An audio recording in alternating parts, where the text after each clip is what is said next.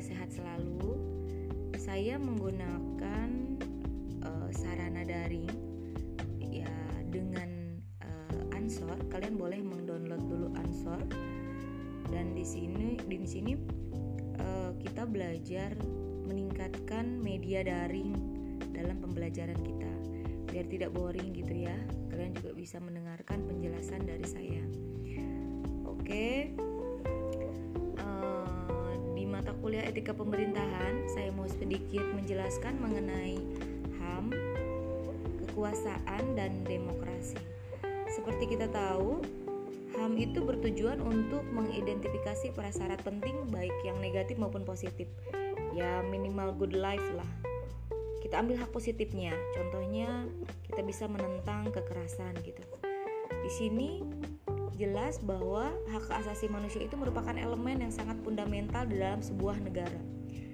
Makanya HAM sangat penting, HAM juga sangat diperhatikan walaupun uh, seperti kita tahu di negara kita semenjak runtuhnya pemerintahan Orde Baru semakin banyak elemen masyarakat yang menggunakan hak dalam mengukuhkan pendapat di muka umum melalui aksi demonstrasi. Itu merupakan feedback dari sebuah demokrasi ya. Tapi seharusnya aparat pemerintah itu juga bertindak dalam menghadapi demonstrasi itu dan harus sesuai dengan konteks etika pemerintahan. Kita punya aturan-aturannya ya, tidak semena-mena bahwa mengemukakan pendapat di muka umum dengan cara demonstrasi itu menjadi bebas, itu menjadi tidak ada aturan, itu menjadi dibolehkan, tapi tentunya harus sesuai dengan etika-etika yang berlaku di negara kita gitu. Nah, adapun hak mengungkapkan pendapat nih di muka umum. Itu sekarang ada dilengkapi dengan perkembangan teknologi informasi dan komunikasi. Bisa berbagai cara ya di media sosial kah? Itu di mana setiap orang tuh bisa membuat tulisan bisa mengungkapkan pendapat lewat Facebook, Twitter, IG, pokoknya media sosial yang ada. Nah, di media sosial itu itu saking bebasnya kadang kebablasan. Dia tidak ada aturan yang memang ini boleh ini tidak ini menyinggung orang ini tidak. Jadi jangan sampai kebebasan uh, uh, berpendapat itu menjadi tidak jelas gitu. Banyak sekali kasus-kasus di mana pemerintah itu rasanya belum memiliki pola yang jelas gitu untuk menyelesaikan berbagai persoalan kebebasan berpendapat yang ada di media sosial ataupun berupa demonstrasi gitu. Cuman kebijakan itu bisa memenuhi rasa keadilan masyarakat, tetap tidak lepas dari etika pemerintahan. Uh, HAM di sini hubungannya dengan etika pemerintahan, hubungannya dengan bagaimana kita uh, um, sesuai dengan demokrasi yang ada, itu ada yang disebut dengan kekuasaan. Kekuasaan itu ada di dalam masyarakat apa pun, di masyarakat modern, di masyarakat yang sudah sangat modern, itu pasti selalu ada. Justru pembagian Kekuasaan yang tidak merata itu timbul karena kekuasaan. Kemampuan mem mempengaruhi pihak lain dari kehendak yang ada dalam pemegang kekuasaan. Pemegang kekuasaan sudah jelas ya, orang-orang yang memiliki dalam pembuatan kebijakan. Nah, itu seharusnya uh, apa ya? Mereka memahami bahwa kekuasaan itu adalah hasil pengaruh yang diinginkan seseorang atau sekelompok orang jadi, dalam mempengaruhi seseorang atau sebuah negara ataupun sekelompok orang itu harus adil, harus merata, tidak tidak bisa uh, uh, uh, semena-mena gitu. Kekuasaan negara dalam menguasai masyarakat memiliki otoritas dan kewenangan. Di sini dalam artian otoritas itu berupa hak untuk memiliki legitimasi kekuasaan. Nah, kewenangan itu artinya hak untuk ditaati. Ditaati oleh siapa? Ditaati oleh masyarakatnya, ditaati oleh rakyatnya.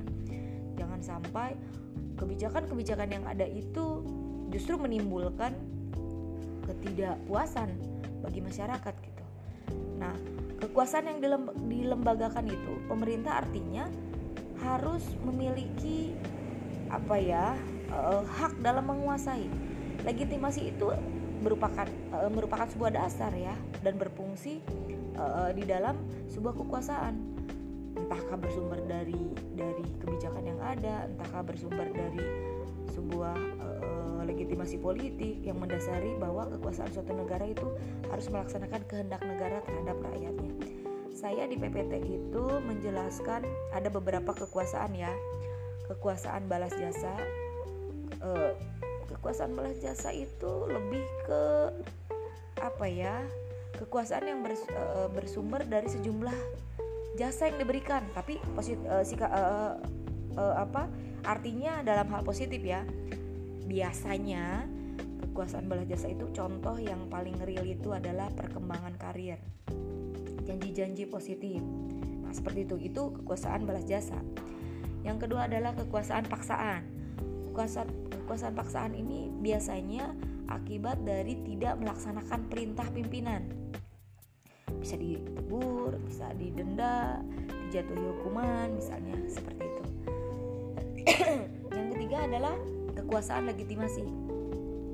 Kekuasaan legitimasi ini berkembang atas dasar nilai-nilai internal yang mengemuka, yang keluar, bersifat konvensional, di mana pemimpin itu memiliki hak untuk mempengaruhi bawahannya.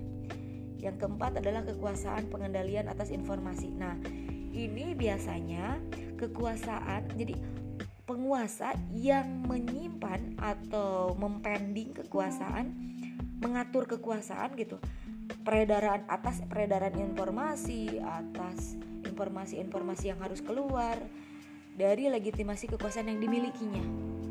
Nah, ini untuk apa? Biasanya e, berdasarkan pengetahuan yang yang dimiliki oleh si penguasa tersebut. Yang kelima kekuasaan panutan. Kekuasaan panutan ini biasanya direfleksikan sebagai seseorang yang karismatik dalam kepribadiannya ya memiliki sifat uh, simpatik gitu memiliki keberanian. Nah ini orang lain biasanya tunduk pada kekuasaan yang seperti itu. Yang keenam adalah kekuasaan keahlian. Keahlian apa? Keahlian yang dimiliki oleh seseorang berdasarkan ilmu pengetahuan biasanya pendidikan. Nah keahlian-keahlian ini uh, misalnya dia memiliki keahlian di bidang komputerais misalnya. Nah, orang-orang akan akan mempercayai dia, akan mengikuti apa yang dia uh, instruksikan karena kita, masyarakat itu yakin dengan keahlian yang dimiliki gitu. Makanya kekuasaan ini merupakan sesuatu yang sensitif. Artinya implikasi kekuasaan itu harus dibatasi sehingga seorang pemilik kekuasaan tidak semena-mena. Seperti yang saya bilang, dia harus merefleksikan kekuasaan dalam kinerjanya tapi tentunya tidak merugikan orang lain gitu. Dan e, korelasinya dengan e, apa namanya etika pemerintahan sangat jelas. Kita harus e, apa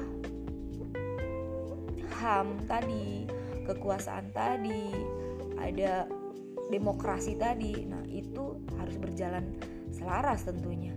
Karena bagaimanapun kita sebagai masyarakat Indonesia tetap mengharapkan uh, kebijakan para pemegang kebijakan itu bisa uh, sesuai dengan apa yang ada di pembukaan gitu bahwa menciptakan masyarakat yang uh, adil, merata, memiliki kesejahteraan yang bersama-bersama gitu. Itu menjadi tujuan utama apa yang disebut dengan uh, demokrasi. Mungkin sekian penjelasan dari saya. Selanjutnya kita bisa diskusi di uh, Google Classroom atau di grup WA ya.